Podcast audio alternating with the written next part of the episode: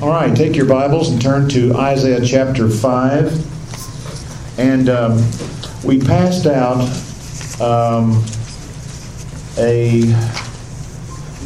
kind of an outline, and we said be sure to put it at the back of your Bible. And at the very top of it, it says Isaiah. Now, some of you may have been gone, you don't have this outline, it's two pages. At the very top, it says Isaiah. So check with Lacey at the break, and she can run some off for you over there. Uh, and Lacey, do we also, you were out of the room, do we have some more of these? Yes. Okay, would you, uh, at at the break or sometime, get these for the people who didn't get one, okay? Um, At the bottom of this two-sheeter that says Isaiah at the top, we have an outline, and we're going to get through about chapter 8 tonight.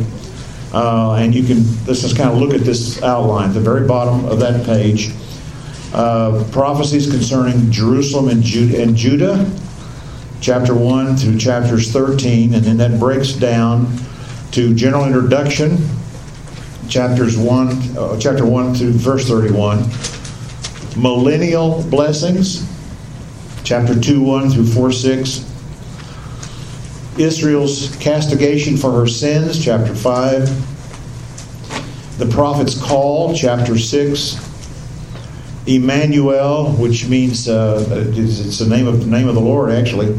Uh, Emmanuel's prophecy, God is with us, chapter seven, verses one through twenty-five, and then chapter eight, prophecy of Assyrian invasion, uh, all of chapter eight. Uh, actually, tonight we're going to be looking at three things. We're going to look. We're going to come down to about chapter eight, but three things: a continual. Um, castigation of the Jewish people for their sins, for their sins during Isaiah's day, during his time. Then uh, the Assyrian invasion. The Assyrians would come against the northern kingdom, in fact, take the northern kingdom into captivity, but they would also bring war against even even the southern kingdom. And then there are some prophecies, very important prophecies of far future like the virgin birth of Christ and so forth. And uh, I would say that overall, in what we're going to look at tonight, the big issue that will keep coming up is the Assyrian invasion. Now, uh, I want you to think again. Go to the back of your Bible and get a get a map that has the, the big map that would have Babylon and so forth on it. Remember, we said that you, we have old Babylon, and uh, Abraham came from old Babylon, came down to the came down into the Holy Land, and God led him into the Holy Land. Then you have the Assyrians, the Assyrian invasion, and they were a tribal peoples that were in the kind of the middle of old Babylon, and they rose to power, conquered old Babylon, and then they were conquered by Neo Babylon.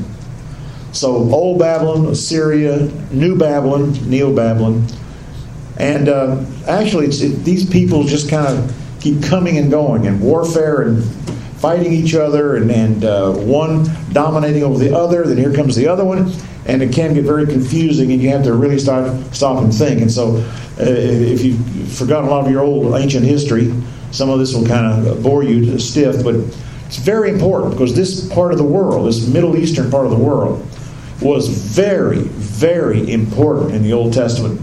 And right on up to World War One, and we pointed out that that whole area, that whole region, was called Persia or Mesopotamia up to World War One. And then after World War One, you had the creation of Iraq and Iran out of that larger Persian area. Okay, so this is a very important piece of property. And the first night we talked about the technology of this whole area. This was a very advanced people. Uh, and we, we, listed all the things that were, were, going on in terms of technology and their inventiveness uh, and their, their uh, mobilization and warfare. Uh, we talked about all that the very first night.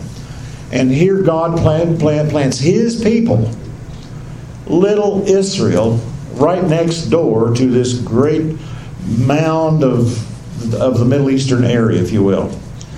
So, as we go through uh, the book of Isaiah, we're going to find out that God continues continues to castigate the Jewish people for their sins. Now watch, for their national sins and for their personal sins. And he uses the fact that they have bumped up against all of these great nations, these great powers, to witness to them because they kept trying to, these powers kept trying to control the, uh, the Holy Land because the Holy Land is a land bridge.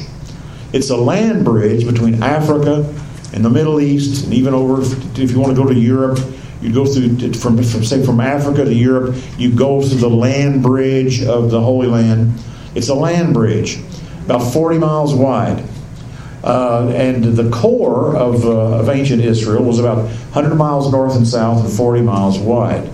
That's about the, the outer perimeters of Dallas Fort Worth, not very large.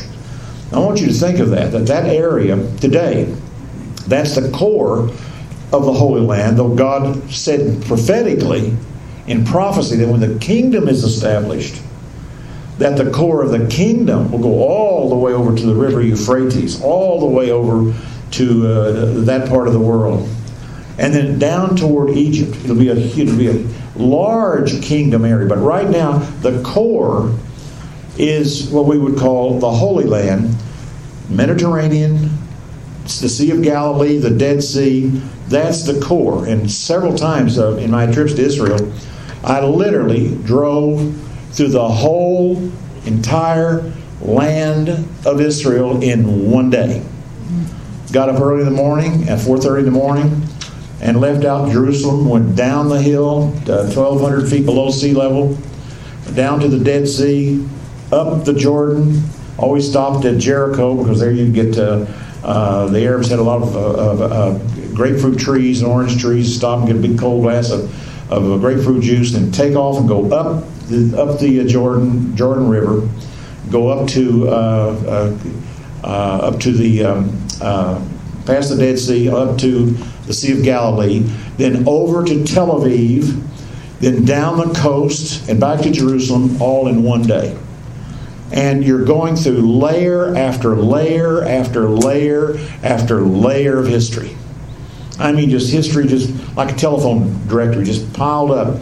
And then over here to the left is a is a Crusader fort. And over here to the to the right is a British fort, uh, 1917. And now you're passing uh, uh, the uh, hippodrome that the that the Romans built at uh, the time of Christ or before the time of Christ. And you're just passing layer after layer after layer of history, and you can do that in one day one day do the whole uh, whole area, the core of Israel as it is is today. So it's an exciting area. It's an, it's an incredible area, and God planted His people there. And so the the structure of what we're going to talk about tonight, a lot of it will be the Assyrians. Now look, we think of uh, old Babylon, then we think of the rise of the Assyrian people, and then they'll be conquered by Neo Babylon and then that area will be later called uh, the, the Persian Empire, and uh, the Greece will control will control it for a period. The Romans will control it for a period. Alexander the Great, um, uh, he solidified the the uh, the Greek city states into one nation. Then he came down and uh, uh, passed or went through the the the area of of the Holy Land when he died, his empire was divided between four of his generals, and one of his generals had control of uh, the Holy Land.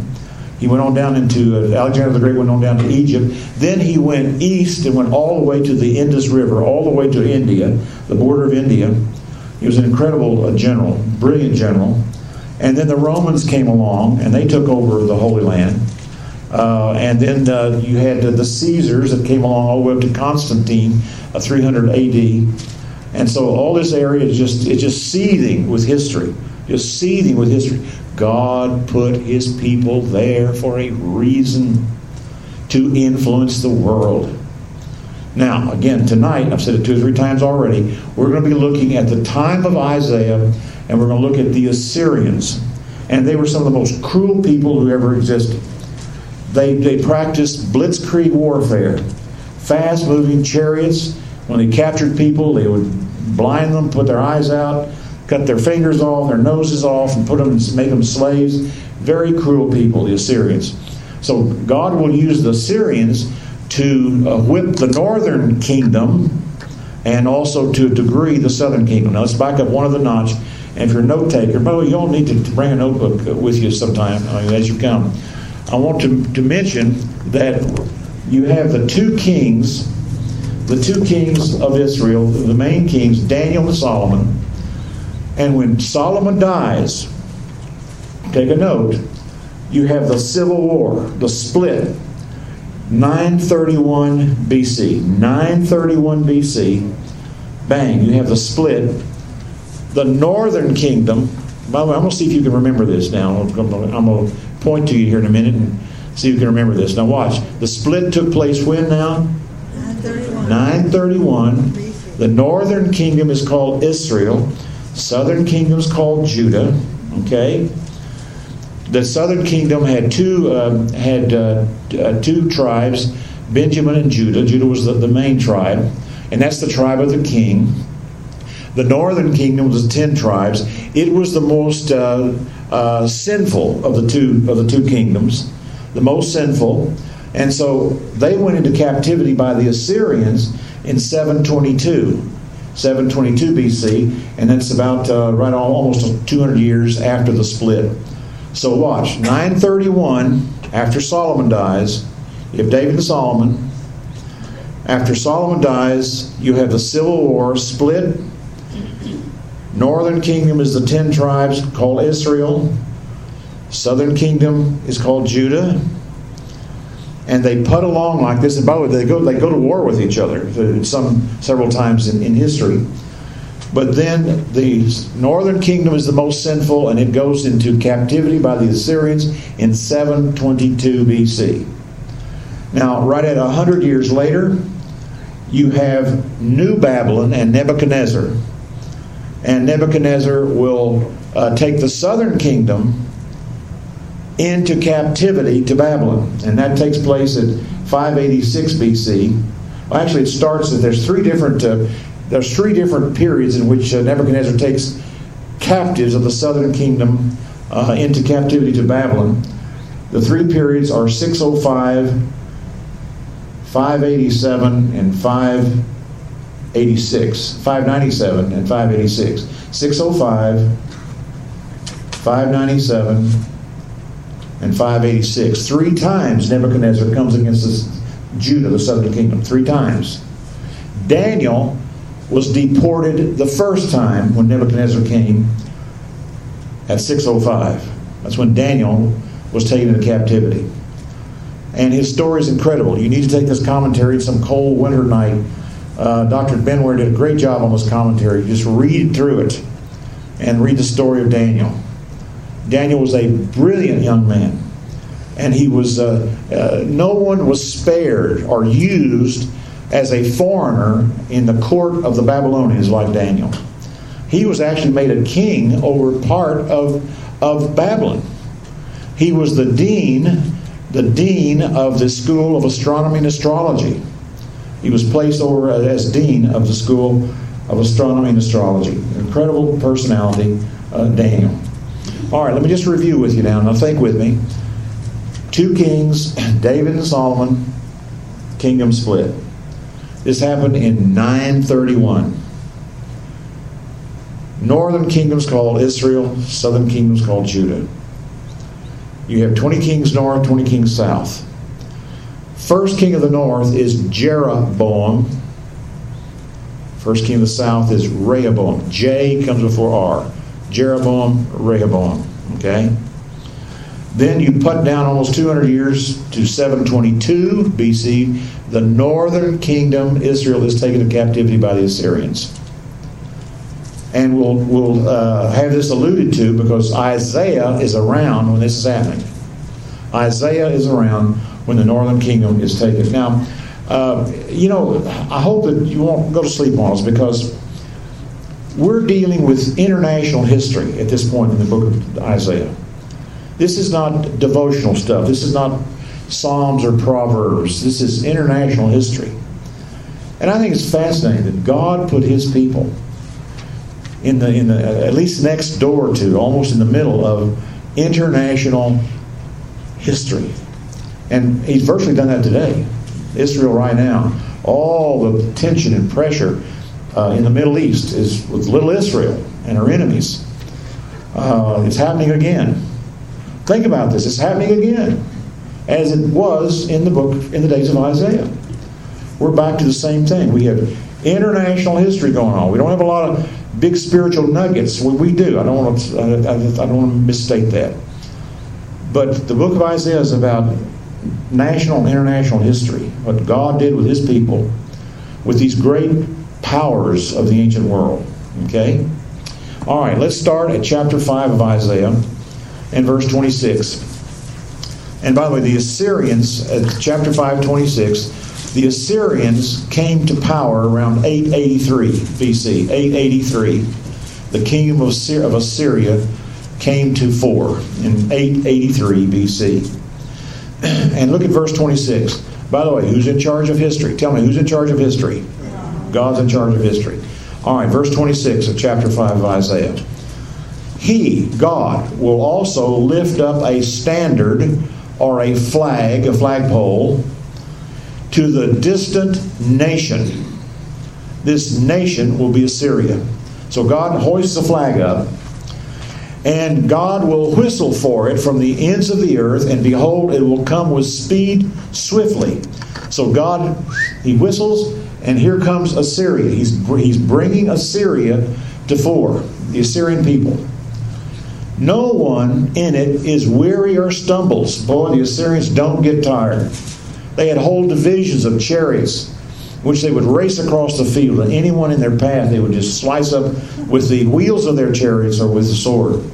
No one is weary or stumbles with these Assyrian people. None slumbers or sleeps. These are cruel, speedy folks. This is like uh, blitzkrieg warfare that uh, Hitler uh, did. Boy, I mean, when they started moving, they started moving. And God's bringing them, God's calling them. God's bringing Assyria to fore. None of these Assyrians is weary or stumbles, none slumbers or sleeps, nor is the belt at its waist undone. And then the belt around the soldier's waist cinched up his intestines and, and held his sword and, and his armor. So uh, he's talking about the belt now. It's, it's not undone. It doesn't have a floppy belt on. This belt is cinched up tight. These people are ready for warfare. Nor is the belt uh, at its waist undone, nor its sandal strap broken and these folks are out for bear. Its arrows are sharp, and all bows are bent. The hoofs of its horses seem like flint. Mercy, the horses' hooves would cut you in pieces. Um, uh, and its chariot wheels like a whirlwind. Its roaring is like a lioness, and it roars like, like young lions, and it growls as it seizes the prey and carries it off with no one to deliver it. When the Assyrians get you in their mouth, you're done. You're toast. These people were cruel fighters. And that's why they were able to conquer Babylon. And now they're starting to spread out because God is pulling them out. God is going to use them as a whip and bring them forth. It growls and it seizes the prey like a, like a lion and carries it off. No one can deliver it. It shall growl over it in the day like the roaring of the sea. If one looks to the land, behold, there's darkness and distress. Even the light is darkened by its cloud. I mean, if you look on the horizon, you see that the dark clouds, and you see here comes the Assyrians. There are divisions of chariots coming across the land, and nobody can stand in their way. And God is going to use them. God is bringing them about. Who controls the nations? God controls the nations. Who controls the armies of the world? Who controls the economy of the world? It is God. God is the one who's involved. And yet, you have responsibility of the human being. I don't understand that. How can God be sovereign? I say this about every month. How can God be sovereign? He's the one calling these armies. And yet we are responsible. The Assyrians are responsible. They're responsible for their sins, and yet God is sovereign. Uh, they're not coming across the plains and uh, will come down and invade the northern kingdom by accident. God will use them as a whip. God is in charge of his history. Now watch, chapter 6, we, you can hear the brakes, the brakes squealing in chapter 6. suddenly Isaiah stops talking about the, the, these, the cruelty of the coming Assyrians and he goes upstairs and talks about God. In the middle of all this, he wants us to see God. Okay? Now, in the notes we passed out a couple of weeks ago, you'll have the dates if you want to get your dates on King Uzziah, uh, the death of King Uzziah, because that's going to be in chapter 6. All right, now, chapter 6, we're going to have a shift. And suddenly we're going to go upstairs and see God on his throne. Just all of a sudden, Isaiah just stops and says, I want to show you God. Well, wait a minute, you're talking about the Assyrians, and the sins of the Assyrians. I know, Isaiah says, but I had a vision of the Lord. And I want to write this down. Chapter 6, verse 1. In the year of King Uzziah's death, I saw the Lord sitting on a throne, lofty and exalted, with the train of his robe filling the temple. This would be the heavenly temple. The heavenly temple. Uh, in, in a vision, there is a temple in heaven. It is God's throne in heaven, and the train of his of his robe fills that temple. Now think about this: the, the, the gloriousness of God in heaven. Why does Isaiah take us upstairs suddenly? Just suddenly, he just comes to a screeching halt. He's talking about the Assyrians because I think he wants to remind us that hey, down here on earth it's down and dirty, but I want to go upstairs where it's holy. And I want to show you a picture of God. Let's go upstairs and see God. Uh, he's, his train fills the, the heavenly temple. Seraphim stand before him. This is a classification of angelic beings, the seraphim. The im is plural. And the word Sarah is related to the Hebrew word for fire. These are angels of judgment. Fire. They're the seraphim. They're the judging angels. And they are standing, the Hebrew text better says, they're standing over God. Now look up here. Here is God in his throne room. Here's the train of his robe that fills the whole temple. And over him are these angels of judgment, the seraphim, standing over God. Now look, all judgment coming to the earth is going to come from God. All judgment will come from him. He has judging angels, the seraphim. Now, these are swift creatures. Now, all this is uh, pictorial language now. Pictorial language, each having six wings. Boy, they can move quickly. And with two, he covered his face. And with two, he covered his feet. That is each angel and with two he flew. What is the covering of the face? Not fully sure, except possibly because they're in the presence of the holy God. They have to cover their face. Their angels, or their wings, picture the fact of their swiftness. Uh, covered his, their feet. Each angel is covering his feet. What does this mean? Uh, not fully under, not fully sure. I think the covering the face is pretty clear. They can't they can't look at God. God is glorious. God is a, is a God of, of pure righteousness. Now, these are holy angels, by the way. These are not sinful angels. These are the holy angels. And remember, you have you have three classifications of angels. You have the holy angels who did not fall with Satan. You have the angels who fell with Satan, and they are the demons today. They are the demons who are active with, with other religions. And you have certain angels that are confined. In fact, you have four classifications of angels angels that are confined until a judgment falls upon them. They're not going to be released. And you have those that are confined today that will be released uh, at, the, at the end of history. These are evil angels now, evil angels, those that are confined, but they're going to be released. All right, look at verse 3. One called out to another, these angelic beings, saying, Holy, holy, holy is the Lord of the divisions of the army, or the armies of heaven. Holy, holy, holy is the Lord of the divisions of the angelic ranks. When you say Lord of hosts, the hosts, think of army divisions, military. Uh, these are the, the, the, the angels that serve God. You know, we have we have two three realms You and I are living in a physical realm. We can see the, that which is physical. But there is a spiritual realm that you and I cannot see.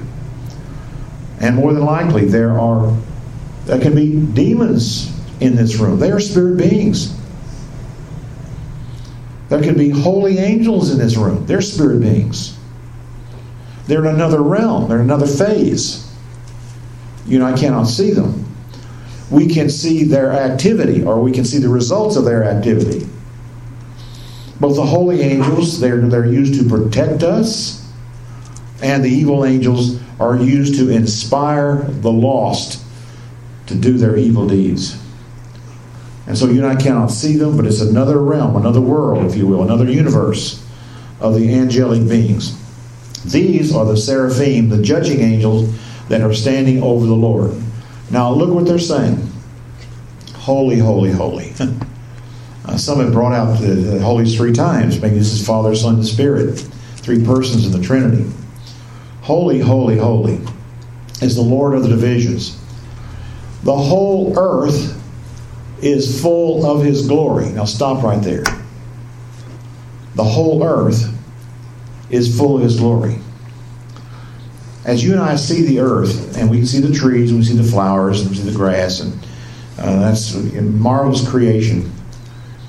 And yet we don't think, when we look at the, the created world, we're limited. We, we have bad eyesight. We don't see the full glory in creation but it's here, whether we see it or not.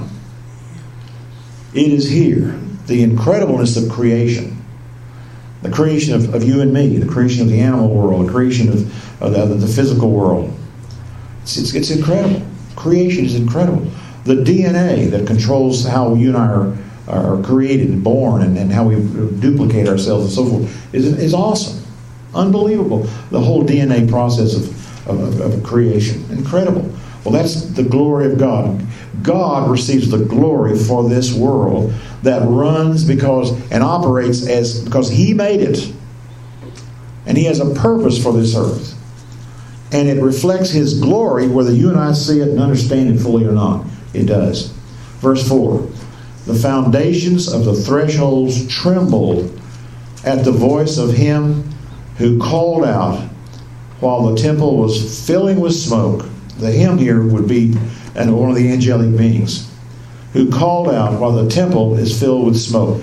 I traced that out. The temple filled with smoke. What does that mean? Well, uh, most scholars can't can't figure it out, except they would say uh, the temple filled with smoke uh, is, is a reference to the presence of God. In fact, a look at the 1 Kings 8, uh, 8 10. Back to 1 Kings chapter 8 in verse 10. 1 Kings 8 10.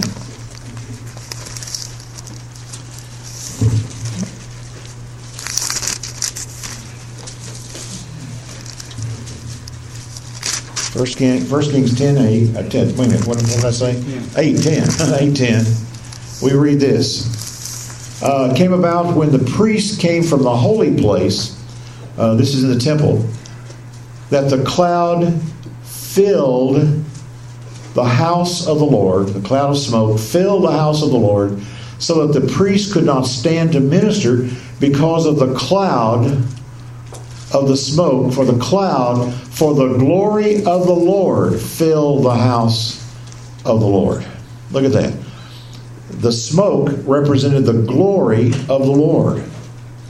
Read verse 11 again. The priest could not stand to minister because of the, the cloud of smoke, for the glory of the Lord filled the house of, of, the, of the Lord. That is, this, this smoke, this incense that was being offered. And so the cloud of, of incense represents the presence of God, apparently. The presence of God. Now go back to Isaiah 6 and verse 4. The temple of heaven, this is verse 4 now. The temple up in heaven, we're talking about a heavenly temple in chapter 6 the temple in heaven is filled with smoke, or the presence of the Lord. Then I said, and by the way, everybody's heard verse 5 at missionary conferences, and it's unfortunate. missionaries quote verse 5, and they absolutely misquote the whole passage, and you'll see why in just a moment. This is always brought out at a missionary conference. Woe is me, for I am ruined. I'm a man of unclean lips and I live among a people of unclean lips. My eyes have seen the King, the Lord of hosts. Then one of the seraphim flew to me with a burning coal in his hand, which he'd taken from the altar of heaven with tongs. And he touched my mouth with it and said, Behold, this has touched your lips, and your iniquity is taken away, your sin is forgiven. And I heard the voice of the Lord saying, Whom shall I send? Who will go for us? us, plural. The three persons of the Godhead Father, Son, and Spirit. Who will go for us? And I said, Here I am, send me. Now, missionaries love that passage, but wrong. because the passage is not about missionary activity or spreading the gospel, it's about judgment. It's about judgment. It's about Isaiah being used for judgment. Now, I read those too fast. Let's go back and read them a little slower.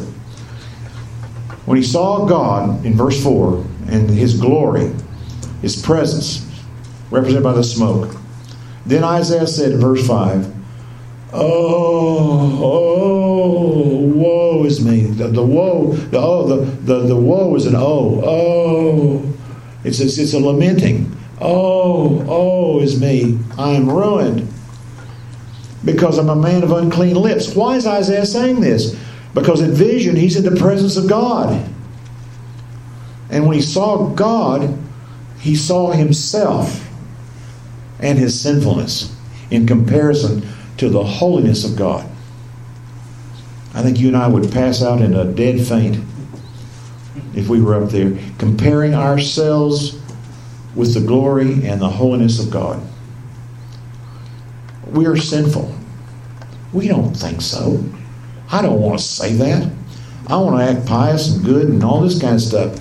But here, Isaiah the prophet saw his limitation, his sinfulness, his uh, uh, the true nature of himself.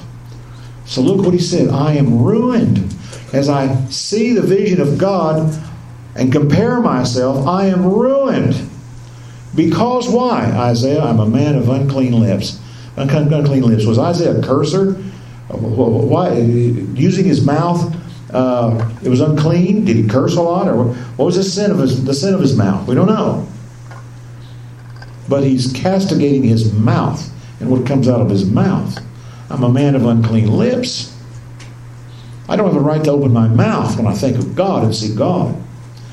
And I live among a people of unclean lips. Guess what? The whole nation is a people of unclean lips. The whole nation.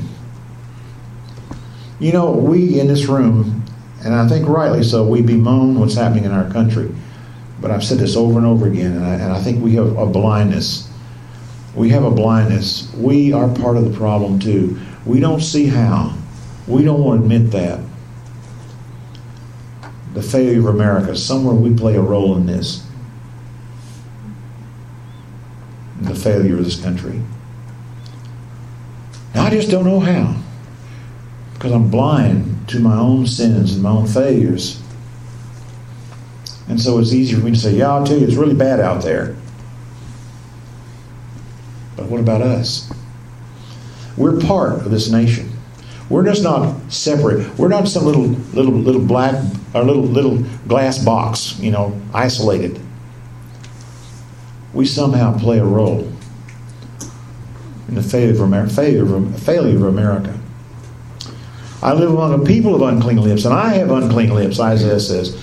For my eyes, and I think here's, here's the reason. He's done some comparison seeing God, looking at himself, my eyes have seen the King, the Lord of hosts. Now, God is king over his universe, but it's very possible that this is a reference of, of Christ the King. He saw, he saw the Lord because God is spirit. No one has seen God. Book of John says no one has seen God. He's spirit. So he could be looking at the second person of the Trinity, uh, Christ who's king. And he's also the Lord of the armies. Then one of the seraphim flew to me with a burning coal. Uh, the, in, in, biblical days, if you had a, a, bad wound, they would cauterize it with fire, uh, with, a, with a hot branding iron. So he took a burning coal in his hands, which he'd taken from the altar with tongs, and he touched my mouth, this burning coal. Oh boy. to cauterize the mouth, of the, the, the, the sin of the mouth. So he touched my mouth with this. Behold, it says, touched your lips, the angel said, and your iniquity is taken away, and your sin is forgiven. I believe Isaiah was a was a righteous man in that he was uh, a believer in, in our terminology today, though this is Old Testament. He was a believer. And yet he was one who had sin in his life. You and I are believers, but in our practical Christian walk, we have sin in our life. You know what I almost said? I almost said, well, we could have sin in our life. I almost said that. I think we're fooling ourselves. I think we have sin in our life. Oh, it's not as bad as the guy next door or what we see on television. So I'm not really quite that bad. But we have sin in our life. If, if not our actions, our thought life. We have sin in our life. Now Isaiah has experienced forgiveness. He had a mouth problem. and now his mouth has been burned, judged. His mouth has been judged by this hot coal. Then I heard the voice of the Lord saying, Whom shall I send? Who will go for us? Ooh, the plural pronoun. Plural pronoun. Father, Son, and Spirit. The, the plural, plural pronoun, us. And I said, Here I am, send me. And he said, Go and tell this people. The good news? No. Judgment. Look what he's going to tell us people. Keep on listening, people. He's talking to the Jewish people. Keep on listening, but do not perceive. Keep on looking, but do not understand. Render the hearts of this people insensitive, their ears dull, and their eyes dim, lest they see with their eyes and hear with their ears and understand with their hearts and return and be healed. You know, God just said, I'm not going to heal them. I'm not going to heal them. You're going to be a, a messenger of judgment. You're not going to, you're not going to bring them to, to, back to me. You're going to be a messenger of judgment. And I'm going to make it where they will hear, but they won't get it.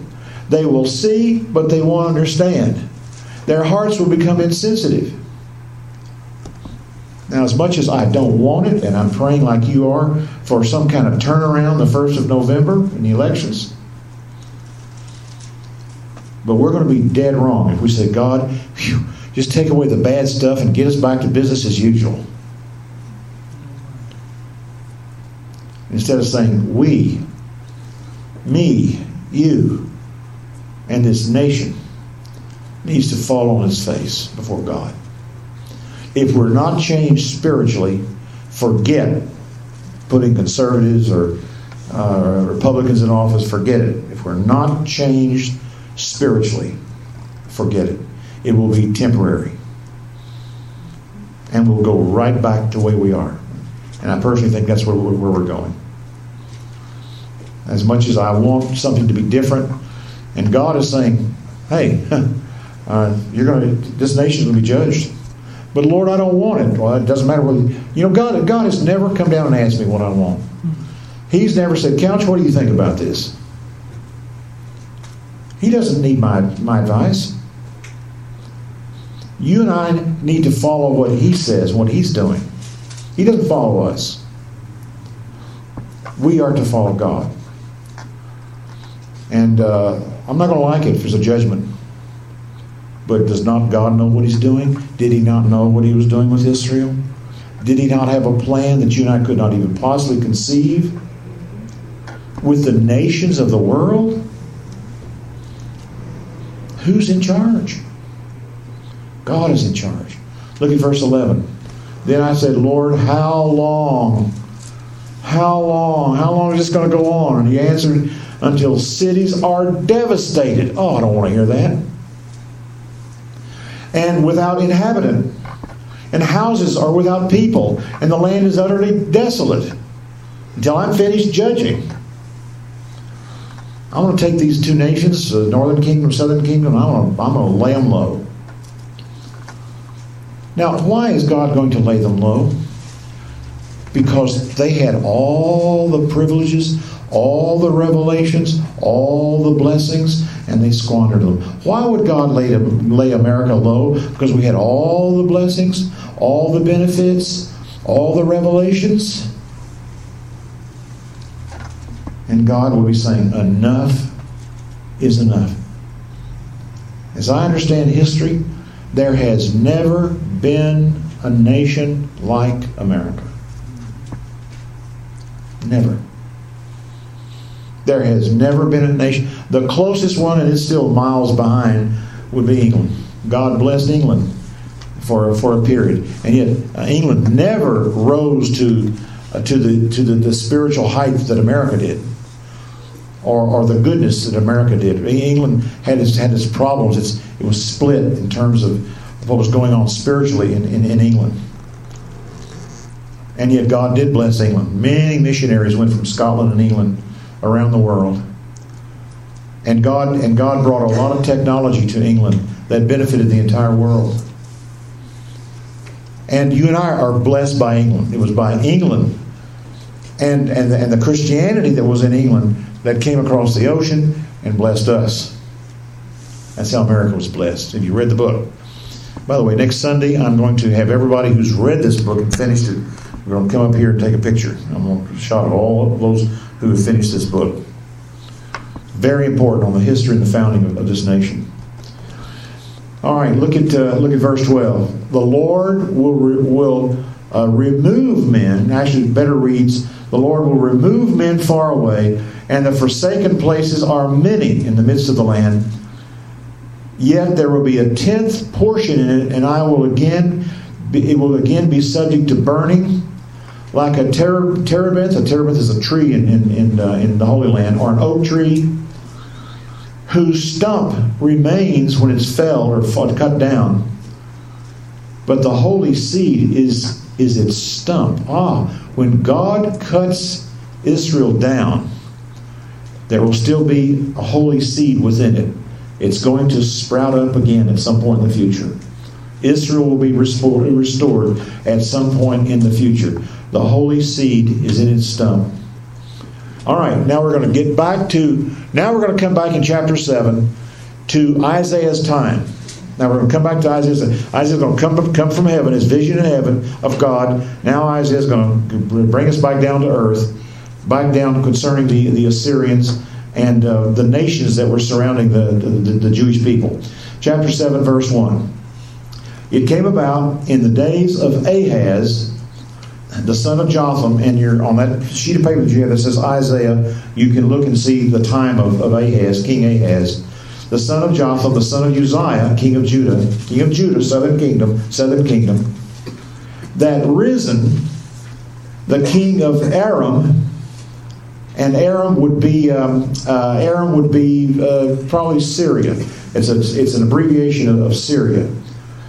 And Pekah, the son of Remaliah, king of Israel, went up to Jerusalem, as the southern kingdom, to make war against it, but could not conquer it. Are there two kings that come against the southern kingdom, Judah, and the capital city is Jerusalem? Two kings. One is named of Rezin, who is from Assyria, and Pekah, who is the king of the northern kingdom, Israel. Now, now look up here. We're going to have a pagan nation a pagan nation, Syria, join hands with the northern kingdom, Israel, to come against little Judah, the southern kingdom. They're going to come against Jerusalem.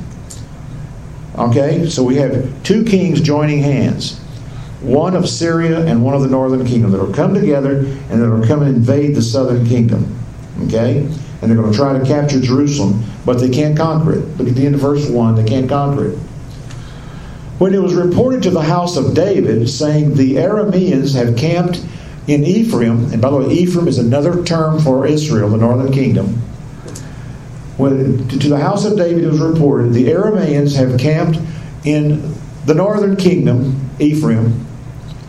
His heart, the heart of Ahaz, uh, and the hearts of his people shook at the, as, as the trees of the forest shake with the wind. He said, Oh, my word. Oh my word, what's going to happen here? These, these, the northern kingdom, our own, our own relatives are coming against us, and now here comes the, the Assyrians have joined hands with them. They're coming against us, and the heart of the people is shaking, and, and Ahaz is scared to death, scared to death. Then the Lord said to Isaiah, Get out now to meet Ahaz, you and your son, Shear Jashub, at the end of the conduit of the upper pool on the highway to the fuller's field. Now, let me explain this. This is kind of a strange verse. God says to Isaiah, I want you to go out and meet King Ahaz. Now, look up here. Ahaz is the king of the southern kingdom. Who's coming against him? The northern kingdom, along with Syria, trying to conquer Jerusalem. And notice in verse uh, verse 2 again, it was reported to the house of David. Now look up here. That's the kingly house. That's the kingly house. David was the was is is the, is the father of, of the kings that will come all the way down to the Messiah, the Lord Jesus. The house of David is the kingly house. Now, what's God's instruction? Isaiah, I want you to meet the king not in his palace. Not in his palace. I want you to meet King Ahaz down where the, the water flows, the cistern water flows on, out of the southern end of the city of Jerusalem. I want you to meet him down there where they wash clothes. The fuller's field is the place where they wash clothes out of the water that came out from underground out of the city of Jerusalem. Now, here are all the ladies out there, and they're beating the clothes. And God says, I want you to meet the King Ahaz down there at the laundromat. the laundromat. Why the laundromat? Well, I can't prove this, but I just have a feeling because God is going to describe how the nation, the southern kingdom, is going to get cleaned up, the laundromat, by meeting and talking to Ahaz where the water flows out from, from the city of Jerusalem, the water conduit flows, and where they, they wash the clothes, the fuller's field. And say to him, verse 4, Take care and be calm. Have no fear, Ahaz, King Ahaz.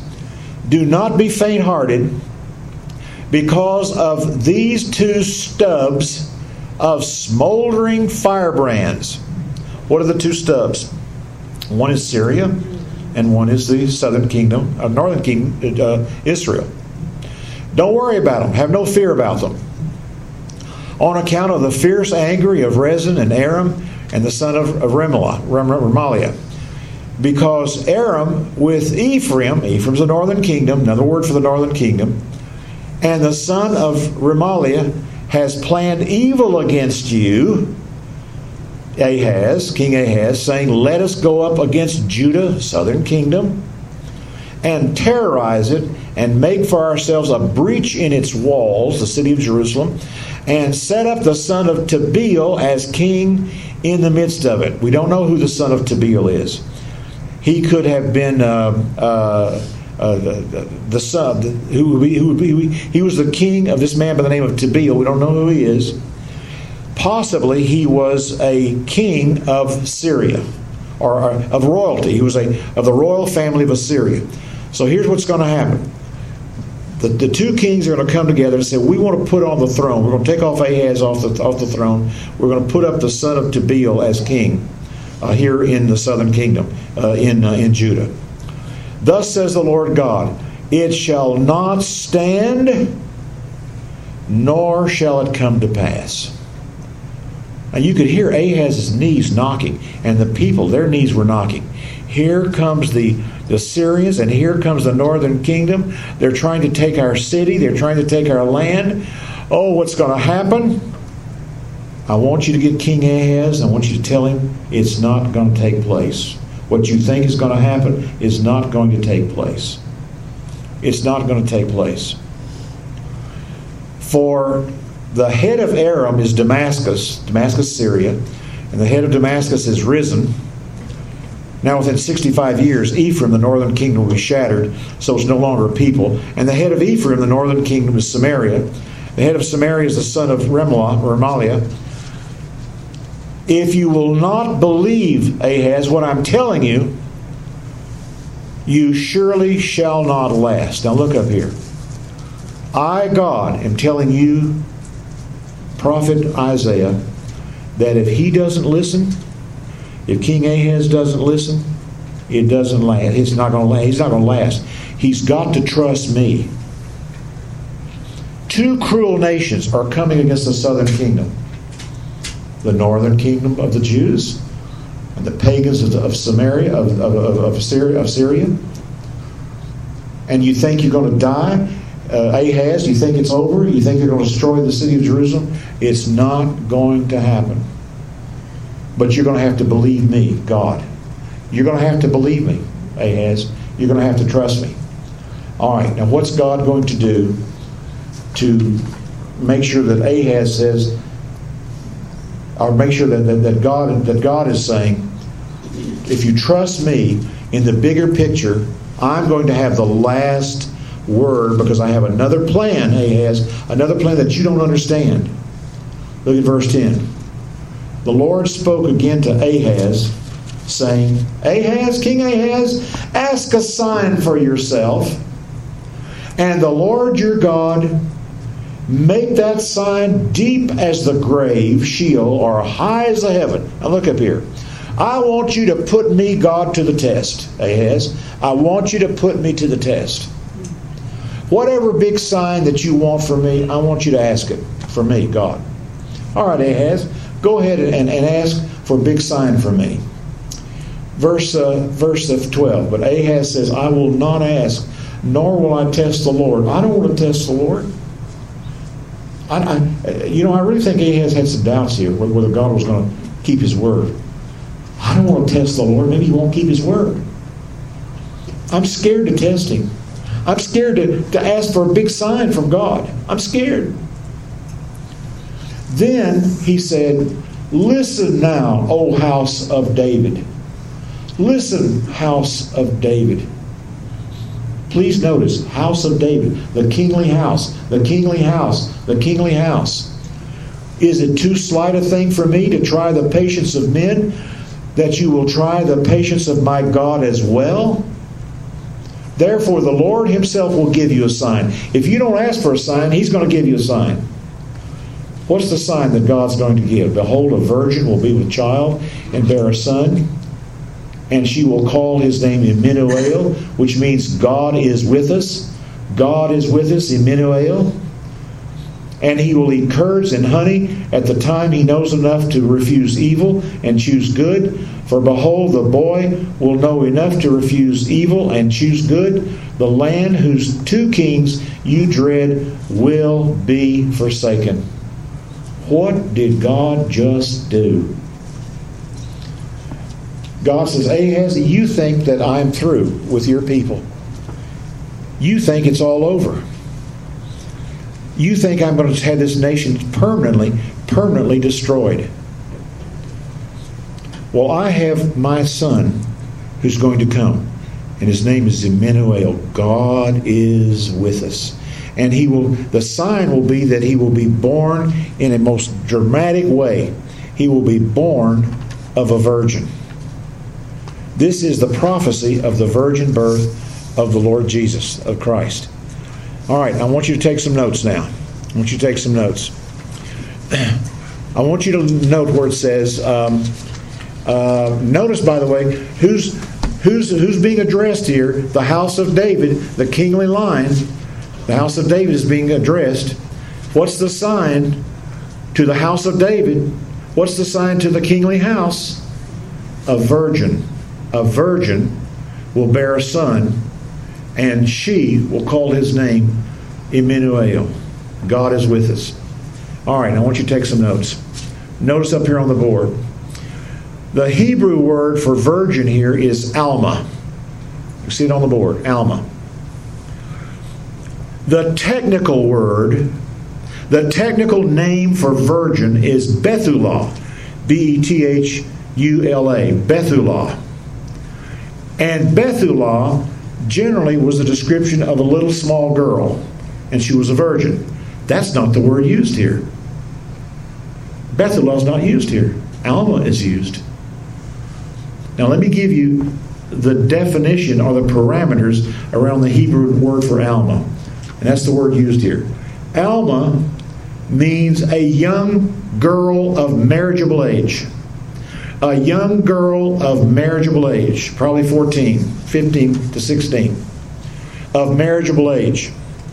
A young girl who wore the veil, covered her face, because she could be married at that age. And so her face, why were the, why were the, the, the unmarried girls' faces covered? So they would be whistled at by the guys. Okay? They can't see whether she's pretty or cross eyed or what. So she wears a veil. And the word implies, Alma implies she wears the veil and she's a young girl of marriageable age. And technically, she is a virgin. She's not a little bitty girl of four and five, she's a, a young teenage girl. That's all in the definition of Alma. Now that's very important. If the prophet had used the word Bethulah, it could have been a little girl of three, four, five years of age. That's not the word used. Alma is used.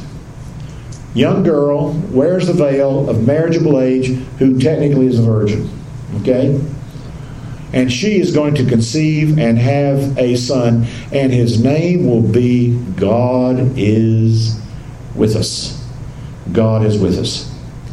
Now, I want to finish this real quick so we can take our break. So listen to me carefully and we'll speed this up.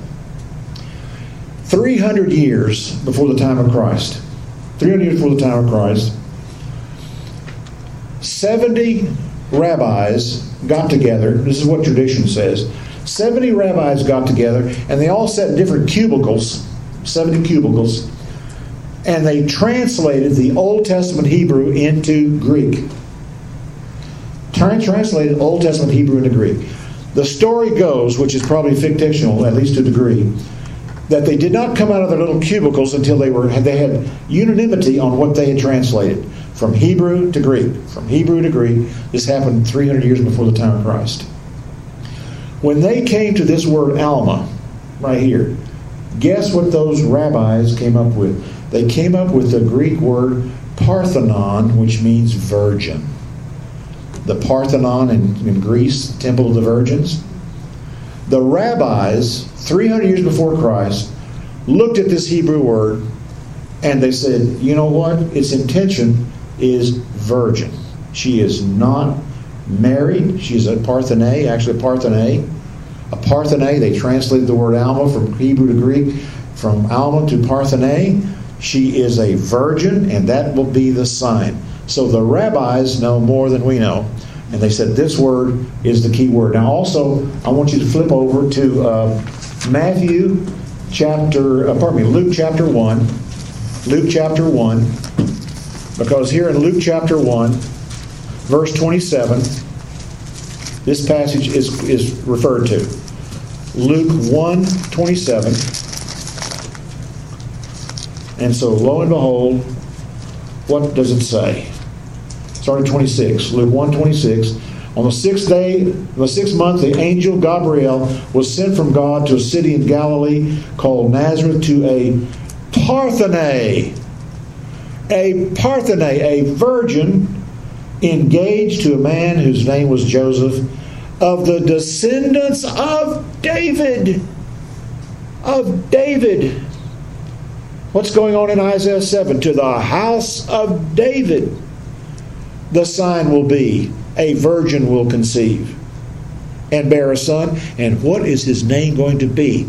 God is with us. God is with us.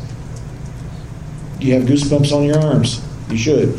God is with us. What an incredible, unbelievable prophecy. And that's the sign. Now, let me give you 30 seconds. What's going on here? What's the big picture?